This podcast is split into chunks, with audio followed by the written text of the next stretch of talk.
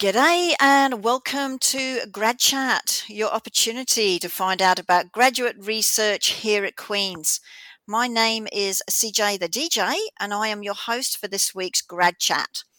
Of course, a show like this could not happen without the support of the School of Graduate Studies and CFRC, so thank you very much to both of them. Now, if your mates miss the show at any time, you can download the podcast the next day on either iTunes, Google Podcasts, or Stitcher. So, no excuse not to hear what our awesome students and postdoctoral fellows are doing. Just a reminder again that we are doing this recording not in the studio. So, sometimes the quality of the sound isn't quite what we would like. So, our apologies there, but we're doing the best that we can the good news is is that with the software that we do have we can continue to put out new recordings or new interviews every week which is our intention throughout the summer rather than replaying one from before which is still good. It's just sometimes we like to have the new ones out there and particularly with everything else that's going on in the world right now what better way than to get some new information and, and what better place than from listening to our grad students about their research. So today I'd like to in- introduce you to Martina Palahimo, who is doing a PhD in human geography under the supervision of Dr. Heather Castleden. Welcome to Grad Chat, Martina. Hi, Colette. Thank you very much. Now, it's interesting when Martina got on, she was a little bit nervous, but she's not going to be by the end of this. and I actually I find that with a lot of our grad students, which is the the nice thing about doing grad chat. It's it's a great opportunity for our students to get rid of some of those nerves and realize that they can talk about their work. And because the good thing is they know their work better than us, so um, it's it's a good opportunity. So, is that why you wanted to do this, Martina, to practice? Yeah, maybe I can think through my ideas ideas even more just talking about them out loud publicly. and, and, that's, that's a good way of doing it actually, because you don't realize, do you, until because you can write down all sorts of things and you can do all sorts of research, but it's it's framing it properly in your mind and being able to speak it sometimes really does help, doesn't it? Mm-hmm. It really helps me sometimes to think things through and be like, oh, I actually don't really like that idea, and maybe I meant to do this idea. well, hopefully you find it out earlier rather than later. Three years left to go. Otherwise, it's going to be a long PhD. Exactly. But the good thing about when you're doing your research, it doesn't matter which direction you go. I mean, it's all worthwhile. I mean, I'm sure you must learn lots of things which you're not going to be able to put into your research, mm-hmm. but you've learned it along the way anyway. And maybe you'll use that a bit later. But you know, whatever we whatever we find out there. We can always use it somewhere in our lives, can't we? Mm-hmm. Yeah.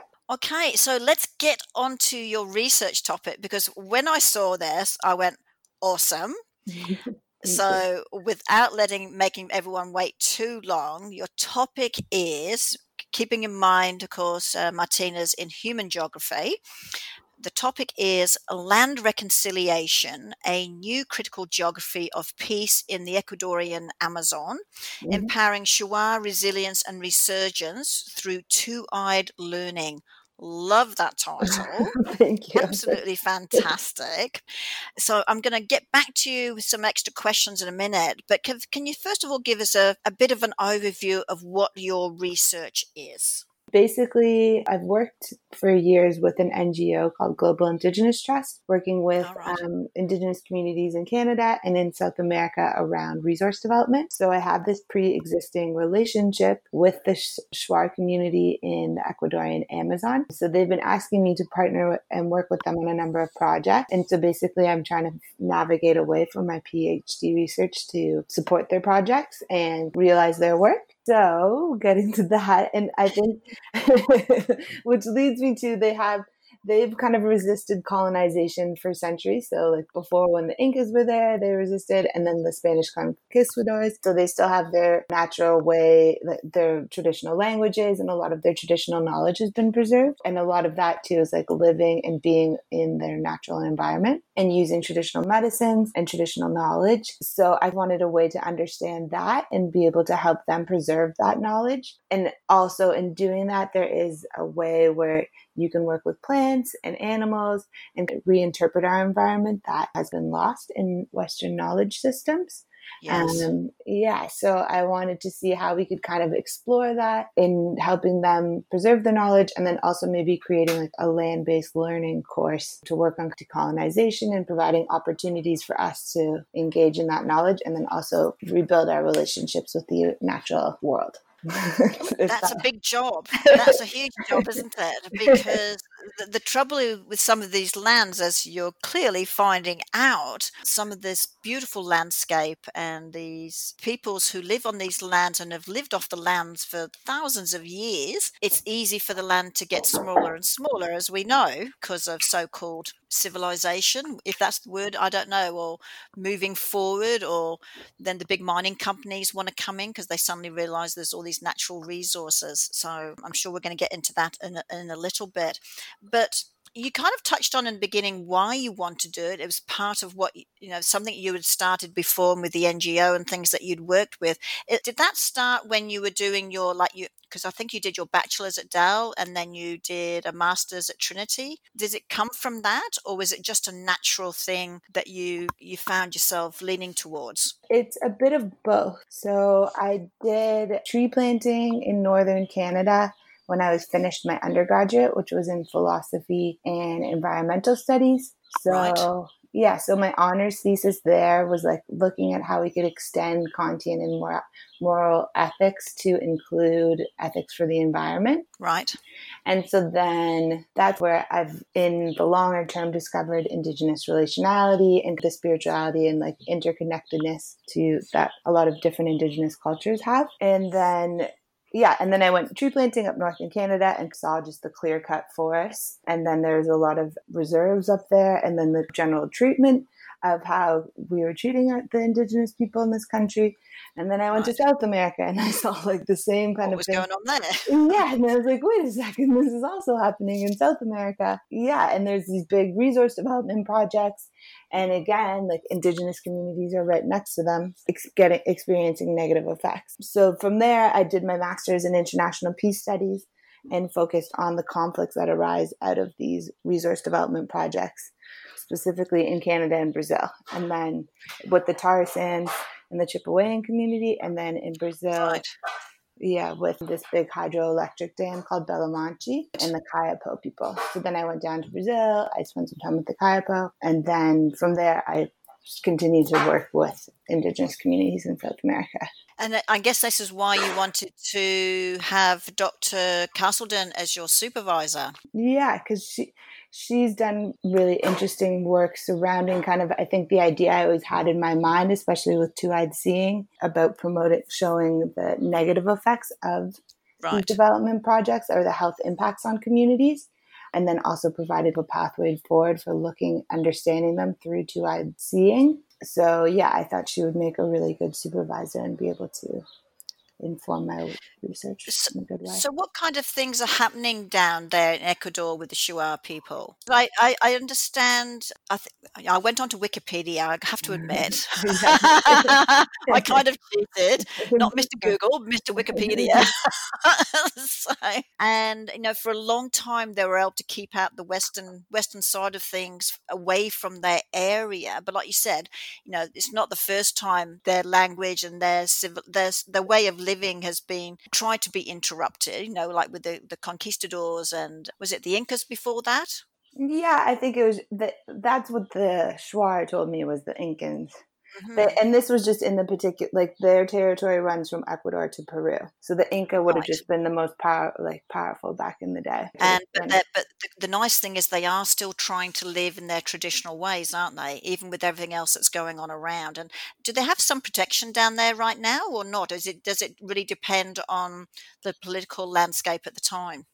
So, in terms of protection against COVID or against resource development, um, bit of both, really, isn't it, right now? Yeah. They're actually doing a crowdfunding campaign that I could, if you wanted to share the link, I can send it after this. Please do. We can stick it up there. oh, that would be great. Yeah. So, I mean, there's a lot of that's, and that's the thing too. It's finding that balance of how do you preserve traditional ways of living, but still engage in the Western economy to be hmm. able to protect your livelihoods. And they are trying to navigate is like that balance between um, there is a lot of mining there's a lot of mining interest in their territory. So it's a really um, biologically diverse area. It's like one of the highest, biggest hotspots across the world. So, right. yeah, so it's like one of those wonderful places in the Amazon that's been untouched, but there's state led development coming around and different mining and oil interests. So, I mean, and it, in South America too, there's a lot of death, a risk of death or like injuries too, just straight from the conflict that happened with resource development as well. Right, right. So, yeah. I, so I guess I guess one of the questions that we should ask mm-hmm. is why why is working with indigenous peoples in the Amazon, i.e., the Shuar people, important to people in Canada?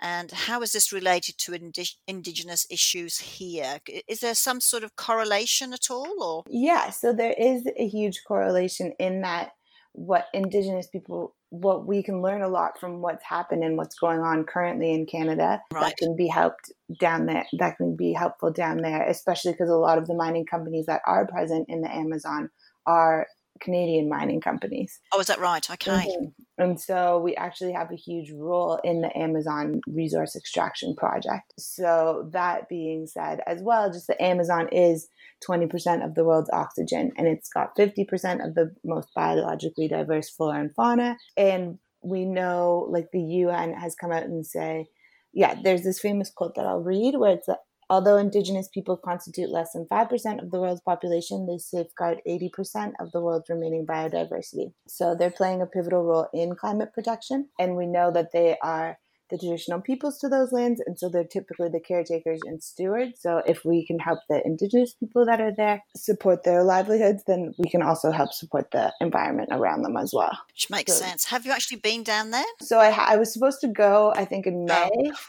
To the to the yeah i haven't been to this part of the ecuadorian Am- amazon so i've been meaning to go and then i was yeah gonna go in may just to like fully understand how to develop this but yeah mm-hmm. so i'm going to go either way but yeah i've only been to the brazilian amazon twice well so i would i would imagine though when you do get a chance to go down there like when our students are doing research, say with um, Indigenous peoples here in Canada, there's a certain protocol that you should really go through, not just assume it's okay to turn up. Mm-hmm. Um, is there some sort of protocol and things that you need to go to to make sure that they're okay with you coming to visit? And uh, asking questions and also i'm assuming when you go down there you'll be asking them you know what what can i learn from you Yeah, well that that's kind of the whole point too. So in terms of protocol, it's I chose this project because they keep asking me for help and support number 1. So and they want me to be partners in the co-creation of knowledge with them. So right. I think what will be pretty clear and what is clear so far in my proposal is that we're going I'm going to go in to create like an action based learning project. So it's not, I'm not just extracting research from them or, but that whatever we create, the knowledge creation is co created and it's me asking, what can I, what can we learn from you? And then how can this help to kind of shift our lens of the world that like you know shift out of kind of like our western thinking yes which is really really important i mean mm-hmm. we've we've held for the last few years with uh, Four Directions Indigenous Student Centre some, you know, research days. Yeah. Looking at, you know, what we should be doing, our researchers be doing here to ask the right questions with our Indigenous peoples of, you know, don't just assume we know what needs fixing, go and ask the peoples first. yeah. Uh, can I help in any way? Uh, yeah, exactly. And how can I help in the best yes. way? And yeah, it kind of exploring because I'm a non Indigenous person, or I identify as a non Indigenous person. So right. it's exploring that allyship and what does that look like? And what are all of our ten- intentions and setting those in a good way? Well, it's good that they've got you there. So, how can exploring the Shuar knowledge of living with their natural environment contribute a you know a, a, critical geography of peace? And and there's a word that you've used here before, and shape extractive landscapes. What do you mean by extractive landscapes?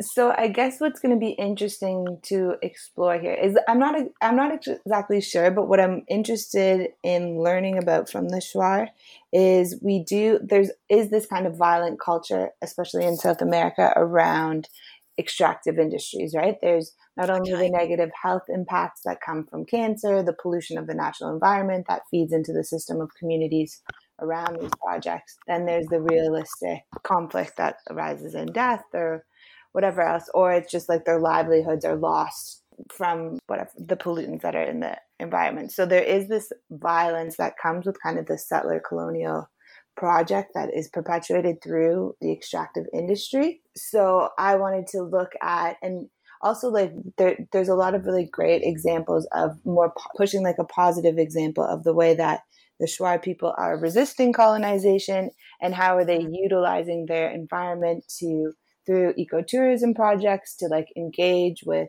other indigenous and non-indigenous people to reconnect to their natural world to promote their local culture um, and right. living in peace and harmony with the natural world. So in kind of a and a resistance to the mining and extractive um, landscape that's kind of encroaching on their territory.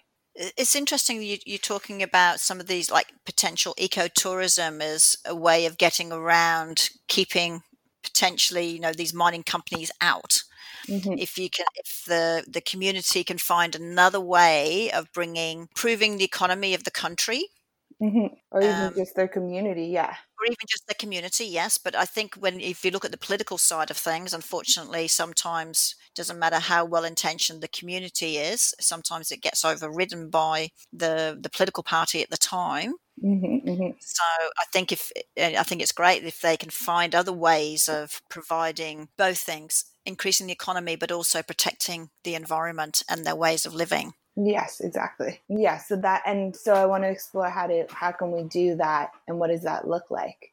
And then the mm-hmm. other interesting thing is too that they've legal they've legally bought their piece of land, their territory. Oh, is that right? That's great. Yeah, and they're they're doing and they're like exploring maybe responsible options for mining on their territory in ways right. that will protect that don't destroy their environment and can be used to protect their community. So Oh, I didn't realize that. That's good. Yeah, it's kind of I didn't know fully. I'm actually with one of the leaders is stuck here in in oh. Toronto. Oh. So I've been trying to help him get home. So I've had I've been had the chance to get more of a full update, which has been cool. Yeah. So there yeah, so it's an interesting model like looking at like I think given that the government would have just is just kind of sells off these territories if you don't have enough money to legally right. demarcate your territory. So now they're like exploring what could how could mining possibly benefit them and support their ancestral knowledge and be used to explore what their ancestral science is and then also yeah just c- contribute to their way of life but also protect their community at the same time so I'm not sure if it's possible yet, but we'll see. yeah. So, in terms of the Amazon, because we all know the importance of the Amazon basin, mm-hmm. and this is just one one part of it. What I mean, I, I guess we can't forecast it too too much, but the worry I would have thought is they can protect their part, but what about the rest of it? If if other communities further down the Amazon basin can't protect theirs. I mean, look, I mean, Brazil's burnt a hell of a lot of the Amazon, and mm-hmm and things like that. So, what the Amazon does for the world in terms, like you said, with oxygen and everything else, and then all the plant, you know, the flora and fauna that's in these um, in the Amazon basin that we're going to be potentially losing. Even if you can save one small part, is that going to be enough to really save? Of course, but I guess that's just looking at does every little bit helps, right? So I think. True we can do all do our part and that's where and i think yeah, there's and there's also really good examples that I hope to look like from my master's thesis, the Kayapo in Brazil. They're actually a very successful model for supporting their livelihoods and preserving their natural territory. And they have their part in the Amazon is the size of Nova Scotia. So oh, okay. And that yeah, and over since the last I don't know, the early 90s or something when Sting was first down there and now like 30 years later they they they're just like superheroes when they have tons of funding and right. they're, they're, really strong in their community and culture. Anyway, so it's kind of exp- and that's grown and it's like another model. So I think we. Well, can... I think it's I think it's interesting because you've seen already three different models, haven't you? Mm-hmm. Um, three different models of differing Indigenous peoples who have found ways to try and protect the very fragile landscape that we have, as mm-hmm. well as protect their culture. Yeah. And, and, and and do you see a lot of overlap? I mean, they're three very different areas, but do you see a lot of overlap? Yeah, I think that's kind of the most interesting and coolest part to me about having this window into different indigenous cultures from Canada, just like the few that I've gotten the chance to experience here in Ontario and also in South America is there is a lot of commonalities to me that validate as well the the knowledge and the truth to what is being said in kind of like indigenous ways of knowing like there's I've noticed like this shared use of tobacco that comes from South to North America of its like sacredness, right. the idea of like our ancestors being in the natural world, and the idea of so many spirit, different kinds of spirits existing. So to me, I'm like this the shaman that I know that I'm like translating from Spanish. That's from you know that I'm showing him how to use the bank machine to take out like money or whatever he's like he's not making this up when and then when i'm talking to my friend like they're standing tall or something you know so it's very and then i and then i went into I lived in haiti for a while and then i met with voodoo priests there and again too it was like this idea of love sacred tobacco and then there's also this idea of kind of like a sacri- not a self sacrifice but um you have to put yourself through some kind of suffering to get to the other side and learn right knowledge. so yeah to me that is the coolest thing that there is this truth and this knowledge that we're all we haven't been listening to for so long and I think we need to start listening to it a little bit more, don't we? Mm-hmm. And I, mm-hmm. I, think, if nothing else, this this pandemic that we're currently in has made some people, not everyone, sit back and reflect a little bit of yeah. how can we help balance the world as well as ourselves. Yeah, I think yeah, I think that's been the one thing that we've been able to take from this and be like, okay, at least we're all slowing down a bit, yep. spending some time on self reflection, and the world's got like a chance to breathe. Exactly. Mm-hmm. It was getting way too fast. So, how can this work be a part of the decolonial project, as you call it? Ah, yes. I think I put in that question and I regret it because it's such a large one. And I guess I can really only hope that this project can be part of the decolonial project in that it will help empower different ways of knowing and indigenous knowledge that is just contributing to like show like the wealth of kind of almost in this indigenous science, which is where the two-eyed seeing comes into, where it's the non Western perspective. Right. And I think that we just have a lot to learn. And so just kind of being help, like, I hope that if I do end up creating like a land based learning course, or if we can understand the Shuar way of living a little bit, or people get to experience that, then we mm-hmm. crack open this new window or this new door in people's minds to start thinking of differently and outside the box. So this this land based course you're thinking about, what level would you be aiming that to? Is it something that you would have at different levels, such as elementary, and then another one for high school, another one for university? I think for now, I think each, each, level is very different, but you could get a, a, good message in to each level, couldn't you? Yeah, I think. I, I think probably for the the metrics of my project, it would be maybe just university based. In that, I would hope that right. that this could be one income source that would support and then you could just kind of break it down to be for tourists or for any other one or like a healing center retreat and just right. use the knowledge created in a different way but then it could also just be geared towards university students and then hopefully we could get some sort of like exchange happening between north and south people right people, yeah. can i ask you one other question too because you've had you've you've had an opportunity to meet some probably incredible people with all your travels mm-hmm. and, and the studies that you've had.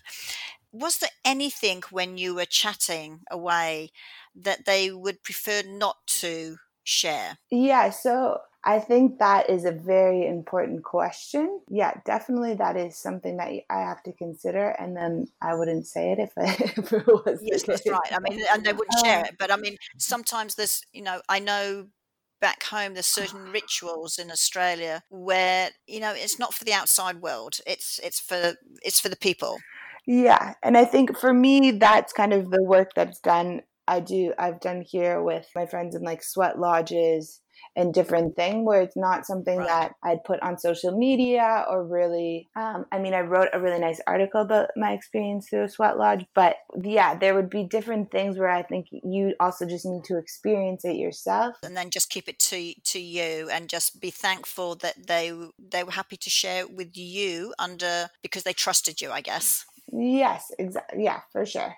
But I think a large part of my work too, though, has been able to I've been trying to figure out how to get the, across the importance of this knowledge, and but at the same time being very sensitive to what I can mm-hmm. and cannot share. But well, I'm totally jealous that you've had a chance to go to these great places and see these landscapes and meet these beautiful people because not many you. people would get that opportunity. Yeah, thank you. Yeah, and that's kind of why I've devoted and I've finally gotten to do my P like committed to doing my PhD because I've just seen I feel like I have this responsibility from being able to have seen and met such interesting mm-hmm. people that I, I have to do my part and what I can um, and, and share the and share the generosity in the right way. Yeah, share the generosity and kindness that I know. Yes, the world has to offer to ourselves in the natural world.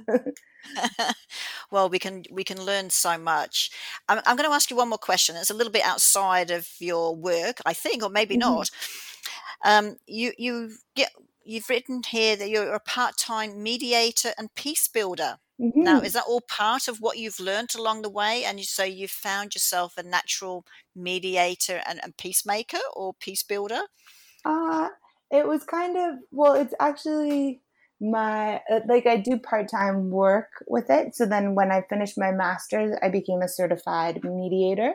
Yeah, so I worked doing resolving community disputes, or like I worked for the city of Toronto with neighborhood right. bylaw disputes, and then yeah, people who have workplace ones, or I've done I worked with like youth. You can do like restorative justice when you right, and then yeah, I went. I got sent down to Haiti to help basically create a mediation, like right. help install mediation in communities where they don't really have access to the law or justice as a means right. to help resolve their Which dispute. great. Yeah, that was pretty wild. And, and then I just finished, and then I did my master's in Ireland. So, and then my my mentor, who's now my part time boss, he was part of the Irish peace process. And right. yeah, and so we do consulting work. Like I helped just finish a project with the EU looking at how right. they could start their next like how they should is this is this the kind of thing you'd want to get onto after you've finished your phd getting more into this international work i mean it's kind of what i've been doing for like i kind of mm. did that so now i'm a bit more ready to be in Can- canada but i kind of i love speaking other languages and getting the chance right. so yeah I, I think that's kind of where i'm half lend- going to is like hopefully we could set up something in ecuador I'd love right. to be working in Brazil. And then I do part time, like how I kind of support myself is through some projects in Ireland for peace building and then also sometimes in Haiti as well. Like I still have connections with the organizations there. So, how many languages do you speak? Four. but... Oh, I speak one, not very well. yeah, I realized I'm I was very jealous. it's a lot easier when you're in the place, and I never learned. Well, that's true here in Canada, but that's very true. Mm-hmm. Well, Martina, that has been fabulous. I know I don't know why you ever thought you would be not very good on radio because you clearly have a lot to say and, and it's just fascinating what oh. you've been doing. So I take my hat off to you and, oh, and wish you all the best in your in your project. Oh, thank you so much. okay, that's very encouraging. well, well, best of luck with all of that, and thank you very much for coming on. Yeah, thank you so much for having me, Colette. And thank you, everyone. That's another show of Grad Chat coming to an end. Now, don't forget, you can download the show tomorrow on either iTunes, Google Podcasts, or Stitcher. Just type in a Grad Chat.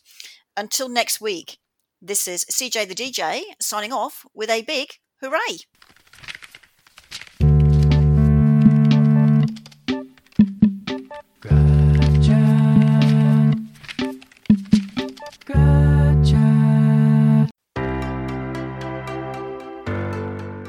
Thank you for listening to this podcast produced at CFRC 101.9 FM in Kingston, Ontario, at Queen's University, situated on the traditional territory of the Anishinaabe and Haudenosaunee peoples. The CFRC Podcast Network at podcast.cfrc.ca is brought to you by the generous support of the Queen's University Faculty of Engineering and Applied Sciences.